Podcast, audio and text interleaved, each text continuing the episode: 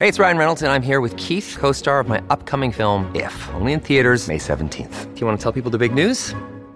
All right, I'll do it. Sign up now and you'll get unlimited for $15 a month and six months of Paramount Plus Essential Plan on us. Mintmobile.com slash switch. Upfront payment of $45 equivalent to $15 per month. Unlimited over 40 gigabytes per month. Face lower speeds. Videos at 480p. Active Mint customers by 531.24 get six months of Paramount Plus Essential Plan. Auto renews after six months. Offer ends May 31st, 2024. Separate Paramount Plus registration required. Terms and conditions apply if rated PG.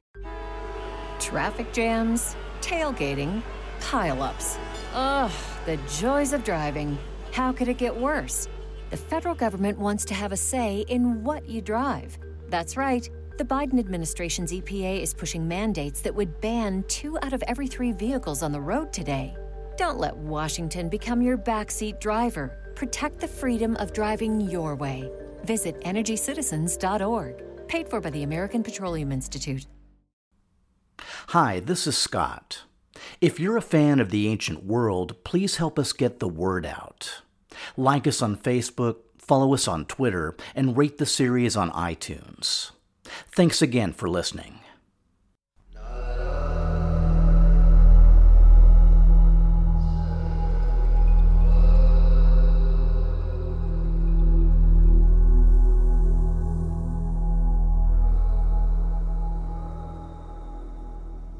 Some say she came from Alalakh, the ancient city on the Amuq River in the shadow of the Amanus Mountains. Or at least that's where she first came to be known. Her background before that is more of a mystery. It may have been Hurrian or Amorite or even more ancient. A primordial goddess of northern Syria already present in the earliest texts of those who inhabited the region and if her first association with a fixed location happened to be in Alalakh, she felt no need to keep the relationship exclusive. By the mid 17th century BC, when Alalakh was first destroyed by the Hittite king Hattusili I, the goddess had established herself in two adjacent regions. The first, to the north, was the Hurrian kingdom of Kizzuwatna the second, more relevant to our story, was an Amorite or possibly Hurrian kingdom along the Euphrates at Carchemish. Whatever route the process took, the goddess Kubaba soon became the city's patron deity, a role she held all down through the following centuries. Unfortunately, for a major goddess of a major city, we don't know much about Kubaba's nature, her relationship to other deities, or what her worship consisted of. We can infer that she was considered benevolent and wise, which is always nice.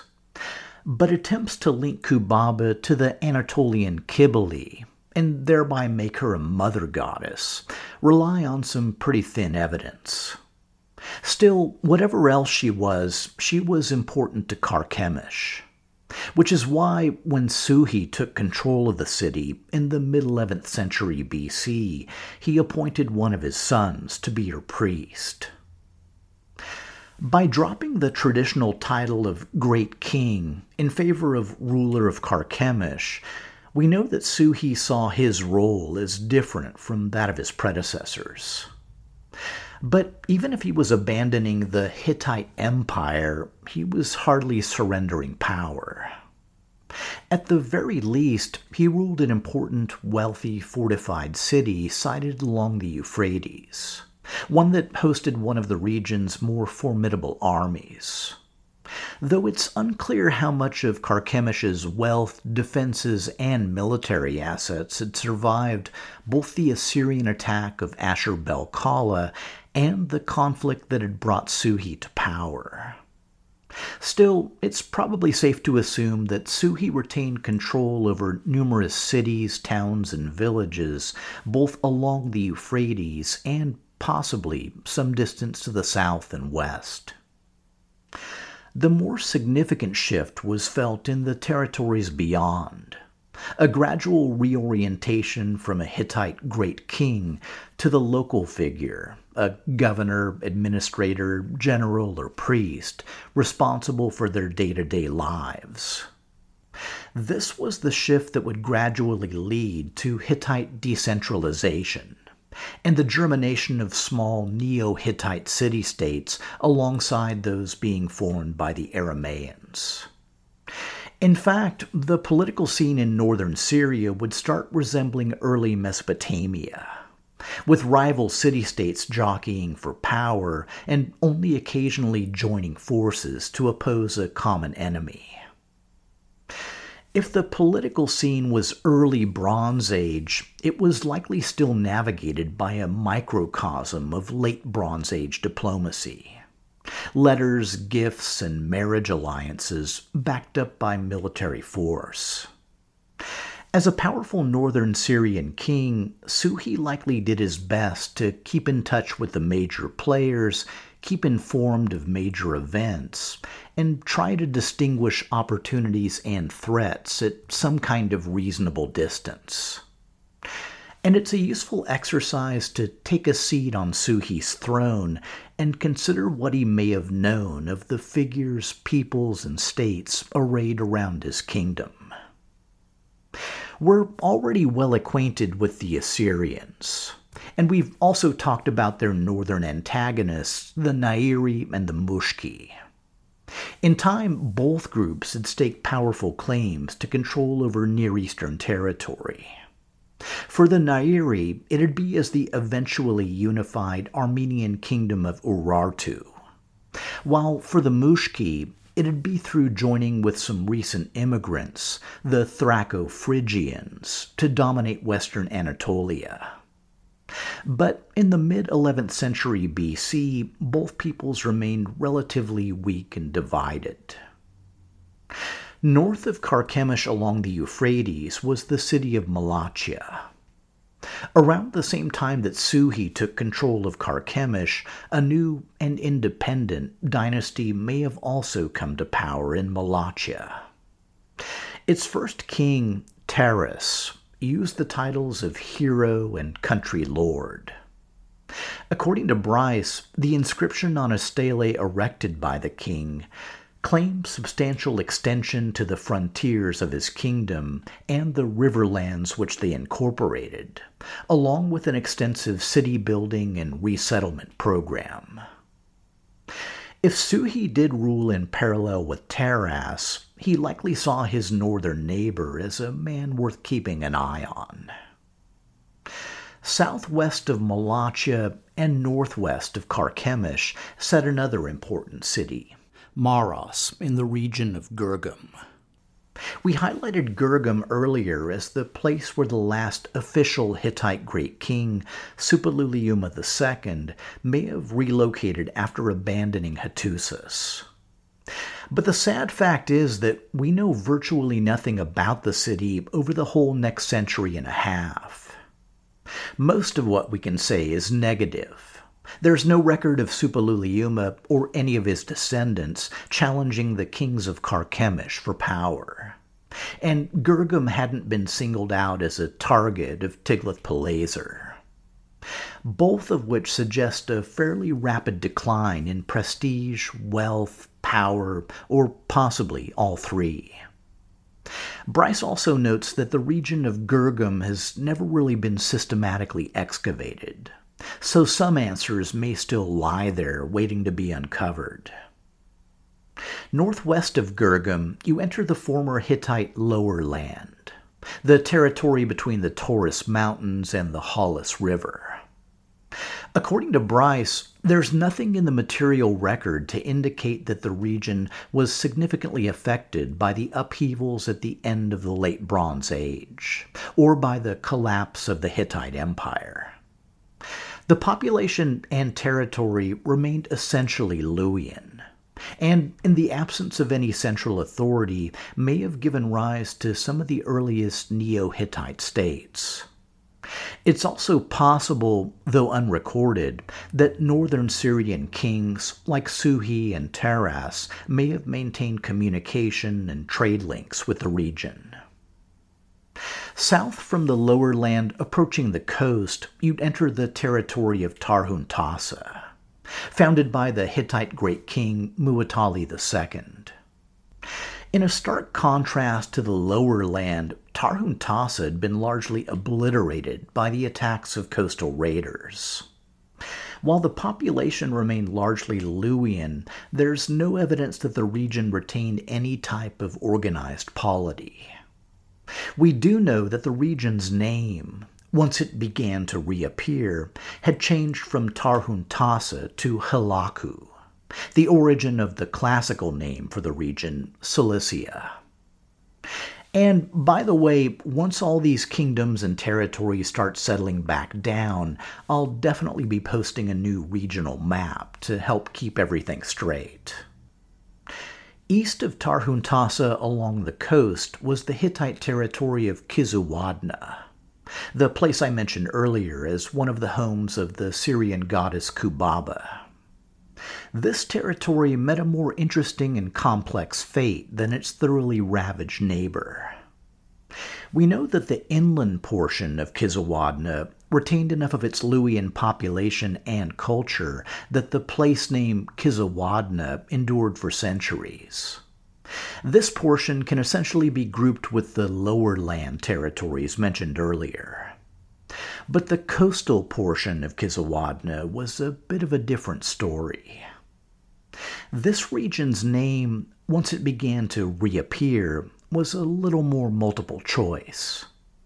It was mainly known as Quay, but it was also known as Adanawa, which is fun because the major Turkish city of Adana is still located there.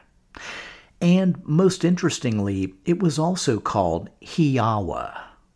And yes, that's Hiyawa as in Ahiyawa, as in Achaeans, as in the Mycenaean Greeks. As Beckman et al. note in their book The Ahiyawa Letters, the name Hiyawa may reflect a migration of populations of Mycenaean origin from western Anatolia or the Aegean world to Cilicia at the beginning of the Iron Age. An interesting piece of related evidence comes from a much later monument a statue base in the form of a chariot pulled by a pair of bulls, recovered near modern Adana. The monument holds a bilingual inscription in Luwian hieroglyphs and Phoenician characters made by a later king of Quay named Awariku. In it, he calls himself descendant of Mukasa, Hiyawan king, servant of the storm god, and boasts that he extended the territory of the city of Hiyawa and made prosper the Hiyawan plain through the help of the storm god and my paternal gods. I added horse to horse. I added army to army. Beckman and colleagues pull two interesting related strings. Along with neighboring Halaku, Quay or Hiyawa would also be considered part of classical Cilicia. And the authors highlight the claim by the Greek historian Herodotus that the Cilicians were originally known as Hypachaeans or Sub-Achaeans. They also note the name of the earlier king mentioned in the inscription, Mukasa, is rendered as MPS in Phoenician characters. This could possibly tie him to the legendary Greek seer Mopsus, whose associated with the foundation of a number of cities in southern Anatolia. It's a lot to process, but the upshot is that the population of coastal Kizzuwatna now likely included Mycenaean Greeks, who, at some point over the next few centuries, would become politically dominant. Following the southward curve of the Levantine coast, and approaching the mouth of the Orontes River, you enter the region of the Amuq Plain, once dominated by the city of Alalakh, which we mentioned earlier as the possible birthplace of the Syrian goddess Kubaba. Inland, around halfway between the coast and the city of Carchemish, was the major city of Aleppo. Both Alalakh and Aleppo suffered devastation at the hands of the Sea Peoples And while Aleppo once hosted a Hittite viceroy, that line had either perished in the city's defense or fled to nearby Carchemish. What filled the vacuum at the time of our story? That's another interesting discussion. Bryce notes that in 2003, excavations conducted at the Aleppo Citadel Mound, specifically in the city's temple of the storm god Hadad, unearthed two well preserved statues, one of the storm god and another of a king. The king statue was inscribed with a text in Luwian hieroglyphics, saying, King Taita am I, Palestinian king. For my lord, the Halabian storm god, I honored the image. Other inscriptions along the Orontes and in the Amuq plain are also associated with this same king, Taita, and also use the term Palestinian. And since the Palestinians, Peliset, or Philistines are based way down the coast near the Egyptian border, this all makes for a bit of a mystery. Whether Taita's inscriptions truly document a Philistine presence in northern coastal Syria is a question yet to be answered. It's also worth recalling that, based on their material culture, we know that the Philistines were likely Mycenaean Greeks, just like the nearby Hiyawans of Quay all of which points toward a significant role for Mycenaean remnants in early Iron Age Syria. Whatever his origins, Taita's kingdom was likely based in Aleppo and likely existed during the 11th century BC, basically the time of our story. Bryce also notes that Judging by the spread of his inscriptions, Taita's land was a relatively extensive one, reaching from at least Aleppo in the northeast down into the Orontes Valley and probably to the Mediterranean coast. Even more than the aggressive expansion of Taras of Malatya, Taita may have represented a potential threat to the new King Suhi of Carchemish. Moving south along the Orontes, we encounter the riverine cities of Hamath, Qatna, and Kadesh, site of the legendary chariot battle between Muwatalli II and Ramesses II and between the Orontes and the coast, the former territory of Amurru. This was another area of deep devastation, thoroughly ravaged by the Sea Peoples, likely in conjunction with local outlaw bands called Habiru. We know virtually nothing about the peoples and polities that defined the region during the mid 11th century BC. We do know that once kingdoms started nucleating out, at places like Hamath and Luash, they were a mix of Neo Hittite and Aramaean. Approaching the headwaters of the Orontes in the Bekaa Valley and moving toward the coast, you'd encounter something quite remarkable. A huge, ancient, prosperous city untouched by the Bronze Age collapse with a harbor full of ships veritably bursting with goods for regional trade. This was the famous Canaanite city of Byblos. Back in the early second millennium BC, the city had first risen to notoriety as a virtual colony of Middle Kingdom Egypt. And all throughout the late Bronze Age, the ties between Byblos and Egypt had remained close. In fact, one Byblos governor, Rib-Hadda, drove Akhenaten out of his mind with a barrage of cuneiform letters. But following the death of Ramesses III, Egypt had become more inward looking, which freed up Byblos and a string of sister cities along the coast, including Berytus, Sidon, and Tyre, to chart a more independent path. As Bryce notes, the populations of these cities never had any form of common identity, political or otherwise, beyond a broad ethnocultural one. If they used any generic name at all to refer to themselves, they would probably have called themselves Canaanites. but they'd eventually become much better known by a name bestowed on them by the Greeks Phoenician. The name came from the Greek term phoenix, meaning crimson red or purple, and likely derived from the valuable purple dye they extracted from the local murex shellfish.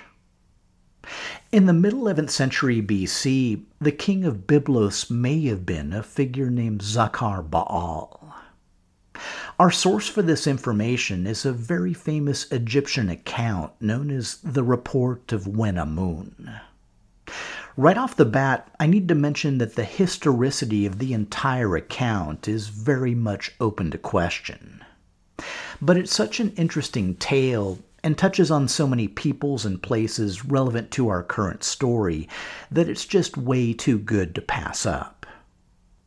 In order to put the report in context, we need to catch up on events in Egypt since the death of Ramesses III. As I briefly mentioned a few episodes back, there are three things that characterize the next eight pharaohs. They were likely related to Ramesses III, most had relatively short reigns, and they all took the throne name Ramesses.